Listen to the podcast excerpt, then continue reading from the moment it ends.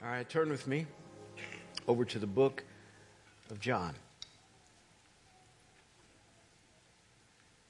We're going to continue our series on our values.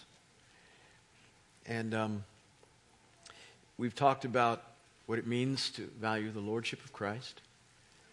We've talked about how important it is for us to emphasize evangelism in our lives, that we can really help people come to the knowledge of the truth who don't know anything about Jesus. And Pastor Rice Broocks did that for us. And in fact, an entire weekend of that. And we've been talking about discipleship primarily in the context of prayer as we looked at Luke chapter 11. And today we're going to look to conclude this specific series in John chapter 21 on discipleship. Next week we will go to leadership development. And then the last value we have is what it means to be a family, both nuclear and congregational. So we're going to look at John chapter 21. We're going to look at verses 15 through 19. The title of the message is Discipleship, Following Jesus. Discipleship, Following Jesus. John is writing, the Apostle John. And he says in verses 15 through 19 So when they had finished breakfast, Jesus said to Simon Peter, Simon, son of John, do, do you love me more than these? He said to him, Yes, Lord, you, you know that I love you. He said in verse 16 to him, Tend my lambs. He said to him again a second time, Simon, son of John, do, do you love me? He said to him, Yes, Lord, you know that I love you. He said to him, Shepherd my sheep. Verse 17. He said to him a third time, Simon, son of John, do you love me? Peter was grieved because he said to him the third time, Do you love me? And he said to him, Lord, you know all things. You know that I love you. And Jesus said to him, Tend my sheep. Verse 18 Truly I say to you, when you were younger, you used to gird yourself and walk wherever you wished. But when you grow old, you will stretch out your hands, and someone else will gird you and bring you to where you do not wish to go. Now he said this, verse 19, signifying by what kind of death he would glorify God. And when he had spoken this, he said to him then, Follow me. Lord, help us we study. Two things upon which I wish to concentrate out of this passage. One, love's inquiry, and two, love's requirement. Love's inquiry and love's requirement. Let me set this up for you. Jesus is risen from the dead. And he is doing what he can to try to help the disciples understand the purpose of his coming his dying, and his resurrection. Obviously, there has not been any New Testament yet because the people to whom he's speaking and those who were to come later would be writing it. So he's trying to help them, it says in Luke 24, understand the scriptures by opening their minds. And the scriptures would be all the Old Testament, Genesis through Malachi, what the prophets spoke of regarding Jesus, what the law said regarding what it looks like for a priest to rise up and intercede for the people who Joshua was in respect to what, what, what Jesus would do. Meaning, Joshua in, in the Hebrew really is Yeshua, which is the name that Jesus would be called in Hebrew. Yeshua, that's what Jesus was in the Hebrew. How that parallels. Who was Joseph with respect to living a life that seems to identify with everything that Jesus did? What does it mean to be in the days of Noah? What does it mean to be like Jonah? Uh, Jesus mentioned him in his sayings. And so he was opening their minds to understand the Old Testament in this new covenant reality. And he appeared to them on a number of occasions. One on the day he rose from the dead, that he appeared to them on the road, a couple of disciples on the road to Emmaus, we've already spoken of. And then details in Luke t- chapter 24 that while these fellows on the road to Emmaus talked to Jesus, they went back and told the disciples who were hiding out for fear of the Jews exactly what Jesus had said to them and that they had seen him on the road. While all of them were there and they were telling the story, Jesus shows up in the room, which is then superimposed over John chapter 20, verse 19, where he says, Peace be with you. And all of a sudden the disciples are just thinking, Wow, he's really risen from the dead. That was the first appearing to the disciples. There was a second appearing. And we don't know how long he stayed at each appearing. We do know that he stayed a total of 40 days after he rose from the dead. So that's roughly a month and 10 days. That's a long time to hang out. But they needed every moment of it in order for them to understand this new creation reality, what it meant to be Christians, disciples of Christ, how they were to be the ones that carried on the message now and established this new organization called the church. And here Jesus is taking this time on the Sea of Galilee to help Peter understand what it's supposed to look like. So he appears a second time to them. Uh, the disciples were in a room. The first time he appeared, when, when the disciples were there on the day he rose from the dead, Thomas was not there. And everybody knows something about doubting Thomas. Because he was not there, he didn't believe either the women who saw him at the tomb or the men who saw him in the room. He said, I'm not going to believe it until I see the nail prints in his hands and the spear print in his side. I won't believe it. Be careful what you say. Because, like, Jesus hears it all. Eight days later, he's there with the disciples. And Jesus pops in the room. First thing he says is, What's up, Tom? Hey, see my hands? You want to put your hand on my side? He heard. He hears, he hears all of our doubt and unbelief. He hears all of our cynicism. And I'd rather have him begin to recite things that are full of faith that I said, rather than recount to me all of my doubt and unbelief and remind me of how lacking I was. When he appears, I want him to be pleased. I do not want him to be frustrated. I don't want him to think, boy, he could have been better. I want him to be happy. And if you don't think God has emotions, think again. It doesn't have anything to do with how much he loves you. He can love you a lot and not be happy with anything you're doing. If you don't know what I'm talking about, just remember your mama. Third time he appears is this one John talks about. Now, we don't know how many times he appeared, but this was the third time. And the, the disciples are in Galilee now, not Jerusalem. He told them, I will meet you in Galilee. So they went up to Galilee, which is where many of them were from Peter, James, John, Andrew, Philip. These fellows were from this region, we believe. Um, and, and, and they were doing what they would normally do because they had not been commissioned yet to go preach. And because Peter, James, John, and Andrew were all fishermen, they went out fishing. And they fish at night because they didn't use rod and reel, they used nets. And the nets they used were those which were not invisible to fish, like nets that may be available today. And so they fished at night, so the fish didn't see the net and just swim away. They'd fished all night, caught nothing. Jesus appears on the shore, yet they do not know it's him. They're a good hundred yards from the shore. He doesn't identify himself as himself. And so the disciples hear this voice from the shore Hey, fellas, throw your nets on the other side. There's a huge amount of fish. They've been fishing all night. They don't know who's calling to them from the shore. And they have no reason to believe that it's a credible voice, but they do so anyway. Yet, with this memory in the back that they cannot yet retrieve, but it sounds real familiar. And that when Jesus called Peter, it was on the Sea of Galilee. And Peter had fished all night. And in fishing all night, similar scenario, had caught nothing.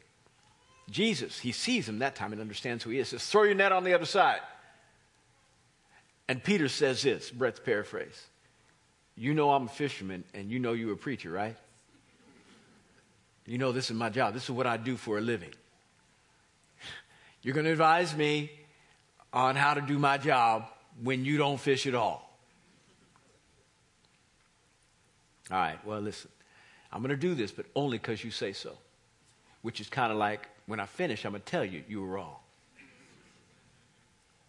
Throws him on the other side, gets a huge catch of fish. So much so that it makes Peter, this guy who happens to be the uh, New Testament version of Deadliest Catch. Has kind of a salty mouth.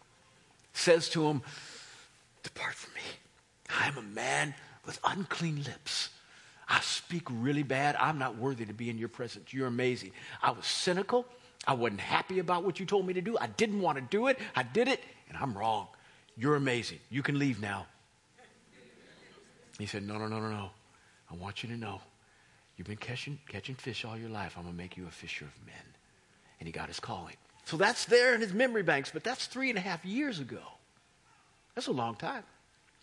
He throws a net on the other side this time. All of a sudden, they get the biggest fish, fish catch they've ever had, bigger than the one that drew him into the ministry. And, and deja vu hits. He doesn't know who that, who that was that was telling him to cast a net on the other side, but he knows this.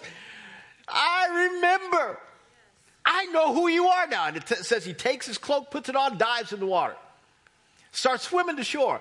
to the chagrin of all the other guys who are in the boat who have to take this fish catch in. The biggest they've ever had. And not just numbers, but size of fish. We're not talking about bluegill. Y'all don't fish, do you? Bluegill about as big as your hand. If you get a bluegill that big, that's a big one. We're talking fish this big. 153 of them. And they were just, wow. And we know that they weren't happy about Peter going in because John is writing and he happens to be in one of the boats that's left, that Peter left behind. And he says later, and John and eh, eh, the, the disciple whom he, he identifies himself in a boat that's smaller and had to carry in the entire catch. And you don't get the note of, it was wonderful. And there Jesus is on the shore with fish being broiled over fire. It's, it's special that Jesus would want to meet with us after the resurrection at any point, but that he actually cooks us breakfast. That's, that's really sweet. I mean, special things that Jesus does. He tells them, Come on up. And they're sitting there. And he looks at Simon Peter and he says, Simon Peter, makes an inquiry. He says, Do you love me more than these? Now, some have postulated that the these about which Jesus was speaking were the other disciples. I don't think so. Jesus has never encouraged, ever, for us to compare ourselves with one another in order to make ourselves feel better about ourselves. Ever. He doesn't do that. So I think the these about which he was speaking were everything, and, and, and this bears out because of the rest of the passage, everything dealing with his profession. Do you love me more than the success I just gave you with that 153 fish catch? Because I can bless you in your business. I can do that. I can make you really wealthy. But do you love me more than that? Are you willing to leave it? Are you willing to leave this entire profession? Because I've got something else for you. And what he begins to detail is how he's got to now become a shepherd rather than a fisherman. So it's all about changing occupations and about how you can do that best with respect to, to what you love and how you love. Do you love me more than these? Do you all love God more than your profession? More than your money? More than your career pursuits? More than your dreams and visions? You, you find out when all of a sudden those don't work as well as they used to. And if stuff starts coming out of your mouth like, God, where are you? Do you not care? Getting mad at him for not co signing on your idea about your future? You begin to find out whether you love him more than that. Peter, I'm calling you away from everything you've known to be your occupational reality. And I'm going to I'm going to push you in. I'm guiding you into a new profession. Do you love me more than these? Now, it's important to know that our English language is pretty good at, at, describing words. In fact, new words are coming up all the time. The dictionary is being pressed. People over at Merriam Webster are always pressed to find out what is the newest word. And the more we, we, we do internet stuff and connect with one another on a regular basis, the more we're coming up with new words faster and faster and faster and faster. English is fairly good, but it's not perfect. And especially in this one area, it really lacks. Now, there are times when Greek is better, the language of the New Testament, or the language of the Old Testament, which is Hebrew. And that it defines things a little bit more clear so that we don't have to figure out exactly what's being said. And that's why we will many times refer to the original Greek in order for you to get a better understanding because English lacks. But there are times when, when Greek lacks and English can fit. But there is never a time where English lacks more than here. Jesus says, Peter, Simon, son of John, do you love me more than these? Now, the word love is the word agape. There are four words in the Greek language for love. Agape, which means unconditional love that God has for us. That is the way He loves us. The second is phileo, which is the kind of love we have for one another as brothers and sisters. Uh, BFF love. Then there is storge, which is familial love the love that a father has for a son, a daughter, a mother, a son, and daughter, and, and then vice versa with the son with the parents or daughter with the parents. And then there is eros, which is romantic love, love between a husband and a wife. Uh, Jesus says, Do you agape me? Peter says, Lord, I phileo you.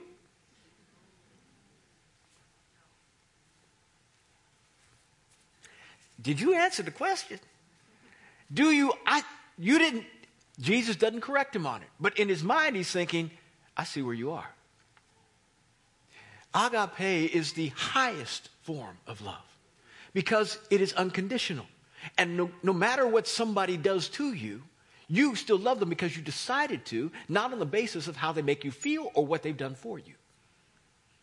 So I'm not quite sure what kind of love we have for one another or the love you have for somebody else. I don't know. But I do know that if you will practice agape, all the other kinds of love will fit in it. Agape means I will care for you to my sacrifice, regardless of how much it hurts me. And it doesn't matter whether you treat me well or not. I will still fulfill my end of the bargain because my love for you is unconditional. Now, some people describe unconditional love as that which animals give to, to people. No! Don't feed them, see what happens. They go find somebody else to love. And people love animals so much. I ain't against animals, I think they're sweet. We just decided to have people rather than dogs. I think they're wonderful. But they don't talk. Can you imagine if they talked? You'd send them to the pound in a hurry. Animals are not all that. Please do not substitute. Simply because they can't communicate, you think it's unconditional love? No, it is not. The only one that can give unconditional love is God and those whom He inspires to do so. And animals are last on the list. Not last to be loved, last to be inspired to love you like that. It is a decision that is made from a soul that has been created in the image of God. Animals have not, human beings are. That's the way agape works. And God loves you like that. You want to be loved like that. You don't want to be loved any other way that's, that's above, that's, di- I, I say it differently. You don't want to be loved in another way that doesn't include agape. You want to be loved in the other ways. You want to have BFFs. You want to have your homies, you know, deuces. You want to have people that you can work with like that.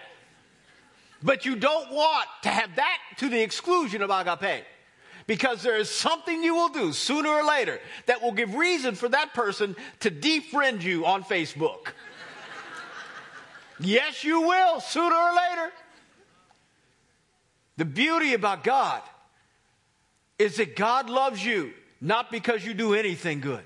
Not because you bring him some kind of benefit. Not because you are so sweet or so kind. Not because you are so benevolent. Not because you gave turkeys at Thanksgiving to those that did not have. Not because you built a home for those who did not have one in Uruguay. He loves you for no good reason at all. Now, that doesn't stroke your soul. That doesn't stroke your soul because you can't feel good about something you've done to make him love you. I realize that. It doesn't really build up your ego. It doesn't make you feel significant. It's not supposed to because if you, if you think God needs to love you because of something you did, wait till you don't do it. Or wait till you violate what you just did. Oh, you were so kind and benevolent to extend yourself beyond yourself. But this week, you selfish and you're not going to share with anybody. So he's going to have to rescind everything that he just said about how much he loves you because you just violated the reasons of the reason he loves you.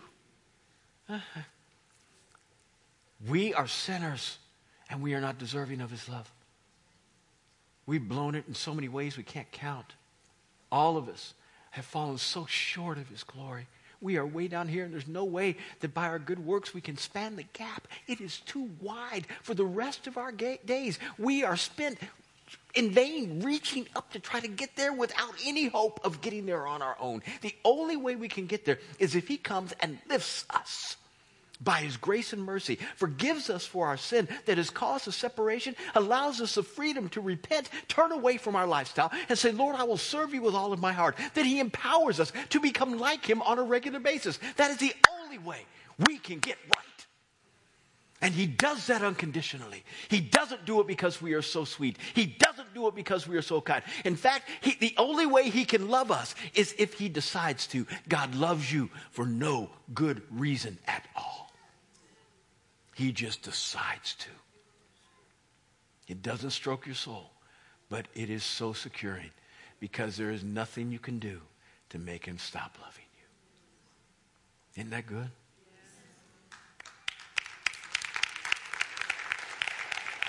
Peter, do you agape me? Oh, Lord, you know I phileo you.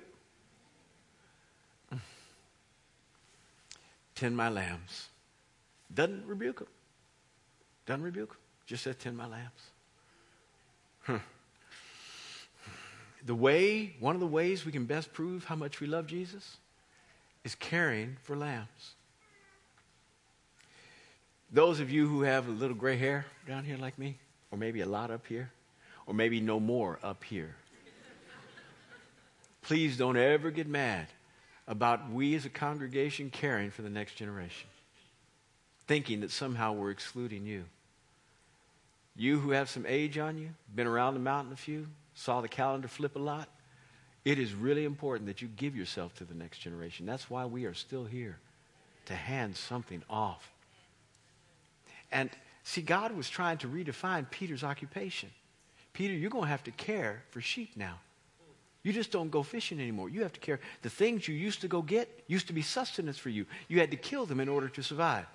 Now I'm going to teach you to provide for those and keep them alive and help them thrive. First of all, you tend lambs. That word tend in the Greek means feed. You provide for the next generation. Doesn't say sheep yet. Sheep get there in a minute. I, am I'm, I'm not going to forget you, old folk. Sheep, we get there in a minute. But he says lambs, the second generation. And he says it first when he's talking about church government and how things ought to go. You provide for the second generation, you feed them. And we as a congregation emphasize this for this very reason and many others. We make sure that our children's ministry, birth to fifth grade, is provided for wonderfully. And that not, not only provided for in program, but provided for in staff and finances. This is one of the reasons that we are fitting out our old building, which used to be our sanctuary, to be a, the, the, the church version of Chuck E. Cheese. Kids will have a blast and they're begging their parents to come to church on Tuesday and hear the Word of God on a regular basis. It's beyond just babysitting, it's beyond just fun. It is a way that we can now impart destiny through things that they can relate to. We care about the next generation. Secondly, we're finishing out our room upstairs for our junior high and senior high. Together, these two projects are going to cost somewhere in the neighborhood of $1.5 million. And no, we're not going to borrow any money again. And God is going to provide through y'all. And yes, this is a backdoor way of saying, please give. We need your money. He said, care, tend, feed the next generation. The first thing he said when he was changing his occupation is think about those who are coming after you. Then he says, secondly, he says, Peter, do you love me? Now, I don't think these things happened right after another. I don't think it was a conversation that happened in five minutes. I think it probably happened over a period of days in hopes of giving Peter a chance to redeem his poor last effort. So it may happen right there at the, at the, when they were eating, but it doesn't say next exactly when the next phrase happened. And we know that John says at the very end, if all the things were, were written about what Jesus said and did, there wouldn't be enough books to, com- to contain it. Now, that's a statement of hyperbole. Meaning, if somebody were to record it and be around with Jesus every moment of the day, they probably could write down most of the things, if not all. But it's a statement that lets you know that there were many more things that John intentionally did not include in his narrative that, that, that are important, but he, he made it as short as possible in order for us to be able to, to digest it. Here we have him saying, again, Peter, do you love me? Do you agape me? Peter said, Lord, you know that I phileo you. okay, well, shepherd my sheep. Mm, he's no longer talking about lambs now. He's talking about government. How do you govern the church? It's important that you, you, you, you care for the entire flock. I want you to learn what it means to provide for my people in such a way that they can live in an environment of health, where they can grow in the knowledge of who I am, where they can understand what relationships look like and what a flock should feel like walking together, living together, moving together, having a vision, a mission. Make sure that you don't stay in one pasture too long because they've got to eat. You need to go to another one unless they eat all this up. This is how you care for my sheep. Learn the trades of what it means to be a shepherd, Peter. Care for those. And we as a congregation need to be a people that are constantly trying to figure out how we can care not just for the young, but for all. This is what we do. And, and hear me, you may enjoy a little bit. If I get good every once in a while on a Sunday, you may get happy. You think, oh, that was a good sermon, Pastor Brett. Thank you so much. I get it. But what you like is not just that I talk.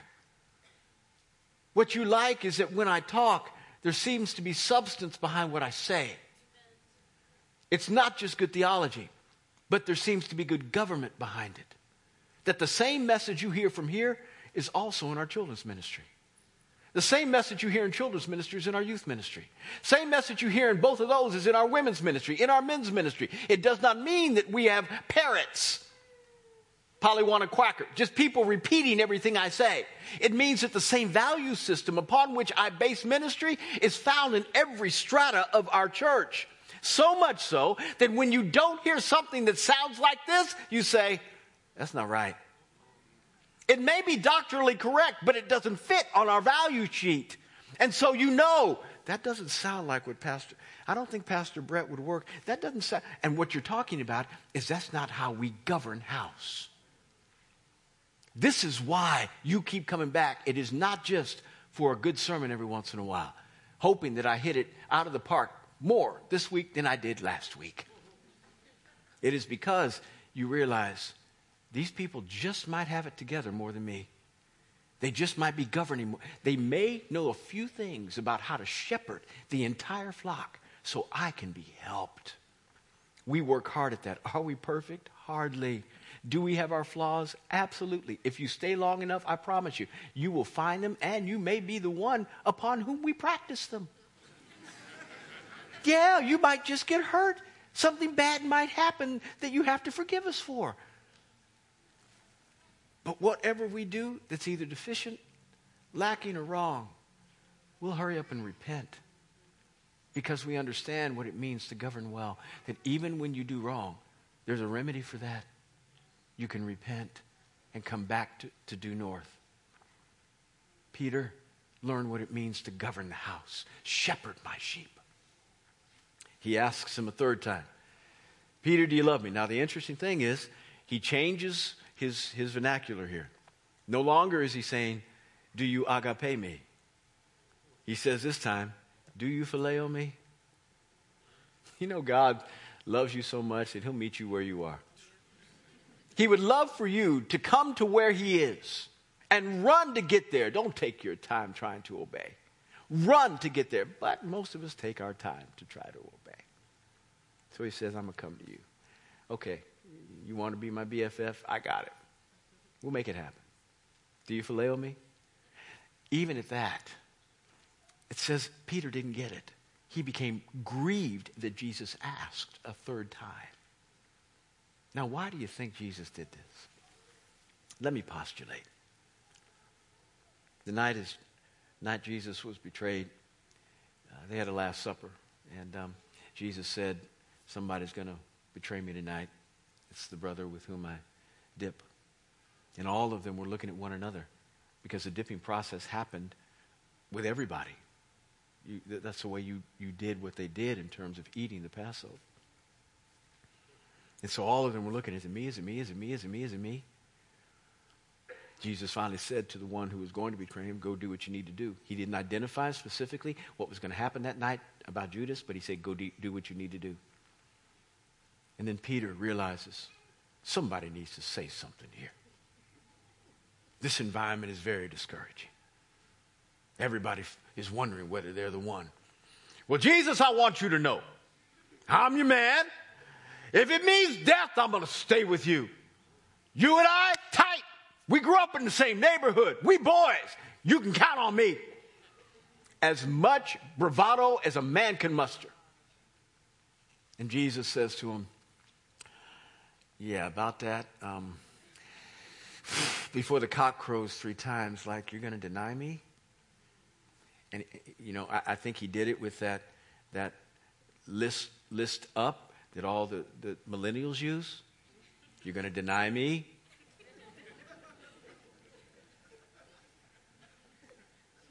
Oh, my goodness. Peter's sitting there. Uh, but uh, he doesn't say anything. But he's thinking to himself, I'm going to prove him wrong. I'm going to prove him wrong. And we know that to be true because when they go out to the Garden of Gethsemane and Jesus is praying, and now all the leaders, the rulers, the people of Israel are coming to pick Jesus up to arrest him. When they see Jesus, they say, We're looking for him. And then, and then Judas comes and gives him a kiss, and, and they all say, Oh, that's the one. And they ask him, Are you Jesus of Nazareth? Jesus says, It is I. And at the power of his words, they all fall down. You'd think at that point somebody would, would say, You know, maybe we need to rethink this. Like, we, we couldn't stand up when he said something. They get back up. Peter sees that they're still stalwart about taking Christ. He's packing, he's got a sword. And he says, I'm going to prove myself. And he goes to, to, to, to really strike a blow. And he does so, but he's a fisherman, not a warrior. And, and like, ah! and he cuts off a servant's ear. I mean, Jesus is disgusted on so many levels. I mean, you're, you're really bad aim. He's right here. He's right here, and you hit his ear. He's right here, and you got his ear. He says, Stop. I don't want to be protected like this. And then, if that wasn't insult enough, he takes the ear, which is lying on the ground, slaps it back on the dude's head. Again, don't you think somebody in the crowd would have said, Are you sure we want to arrest this guy? I mean, look at him. We couldn't stand, and he reattached an ear. The guy's ear isn't even bleeding anymore. Sin makes you stupid. Stupid. Unapologetic in my statement. Stupid. See, dumb is ignorant. You didn't know, and so you did something you shouldn't have done. Stupid is knowing what's right and not doing it. Deciding to go the other direction. Sin makes you stupid. So they arrest him anyway. And Peter realizes this didn't work the way I thought. Jesus gets taken captive. Peter runs for his life, winds up a stone's throw away from where Christ is. A little girl comes to him. You're with him. You speak like him, meaning you're from Galilee. You have the same accent. Peter, three times, three separate occasions, says, I don't know the man. And on the last one, he cursed to prove it. He spent the night weeping. Jesus was right. I tried my best. What was Jesus doing by asking him three times, Do you love me? Giving him an opportunity to participate in his own restoration. It had only been a month, if that, since he had denied him. Don't you think Peter was still dealing with that when he went to bed, when he woke up in the morning all day long, wondering what Jesus thought of him? Had they ever had a conversation to reconcile that moment? Had he ever said, Lord, I'm so, sorry I ran. I'm so sorry I denied you. You were right. I'm so sorry. They're never, and Jesus, knowing that Peter was insecure about the moment, was giving him an opportunity to repair that which he had broken. No, he could, Peter couldn't forgive himself. Jesus is the only one who could do that. But he could participate in his own healing as Jesus was leading him to health by saying, Even as you denied me with your mouth three times, I've given you an opportunity to proclaim your love three times. Peter didn't get it. All he got was more grieved. God gives you opportunity to heal yourself. I'm not talking, please do not interpret that to mean that somehow you can heal yourself by yourself. He's allowing you to participate in the process of your own healing by coming into the grace that He has provided. All you have to do is just comply with His will. Repent of your sin, do what He says, and healing will come to your soul. You cannot but get more healthy if you will obey and follow Him at every point of decree and even suggestion. Inquiry, answer well. Do you love me with all my heart? That's the right answer. Tell me what you want me to do and I will do it. Jesus said, If you love me, you will do what I say.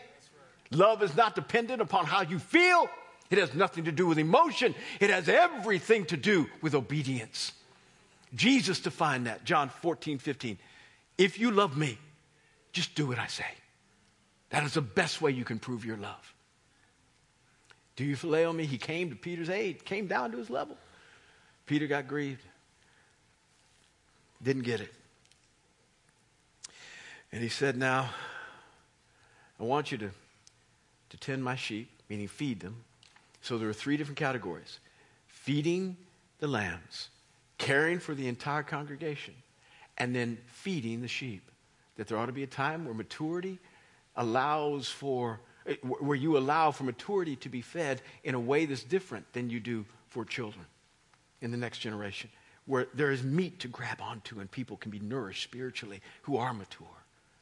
So he's teaching them how to govern the church. And then he says,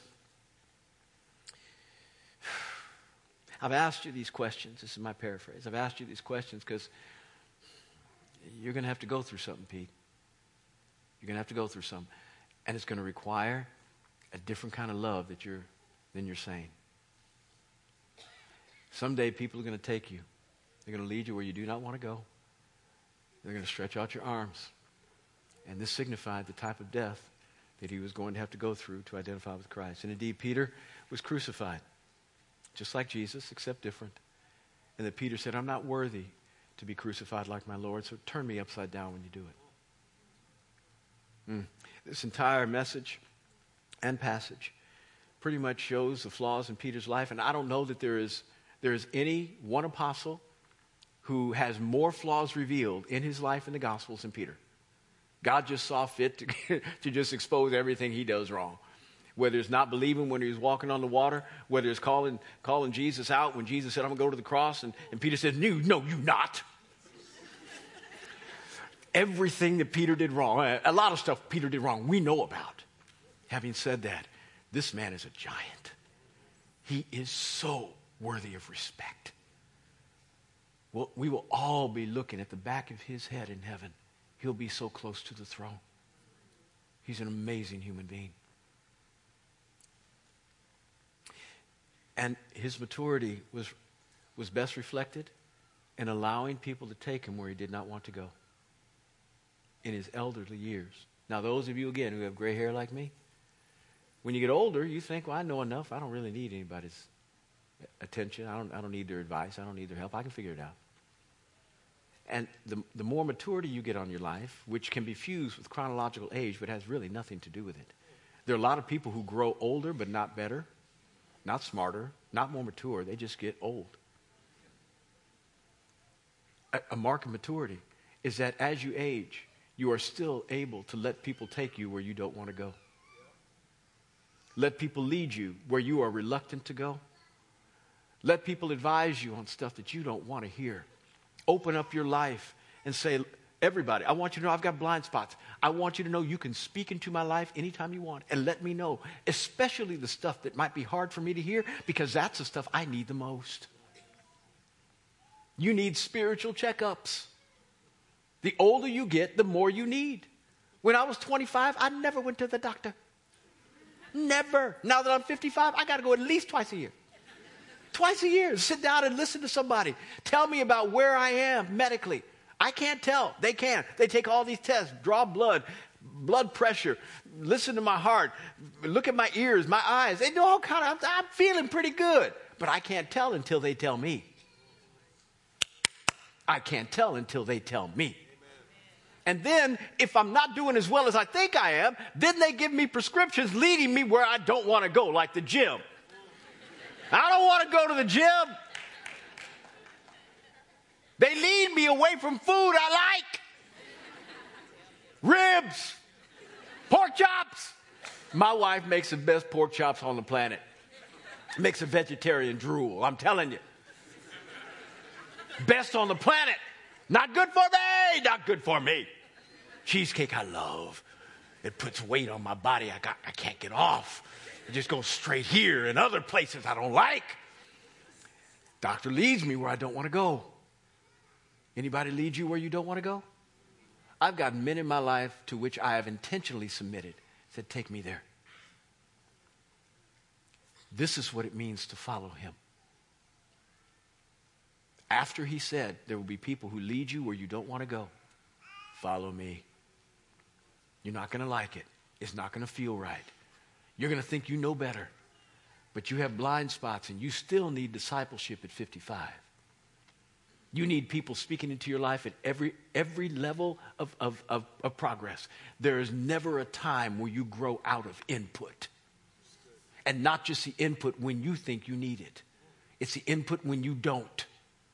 Are you, is your ear tuned to it and say, Lord, I love truth even when it hurts? This is what discipleship is. I have been doing it this way, living this way for 35 years.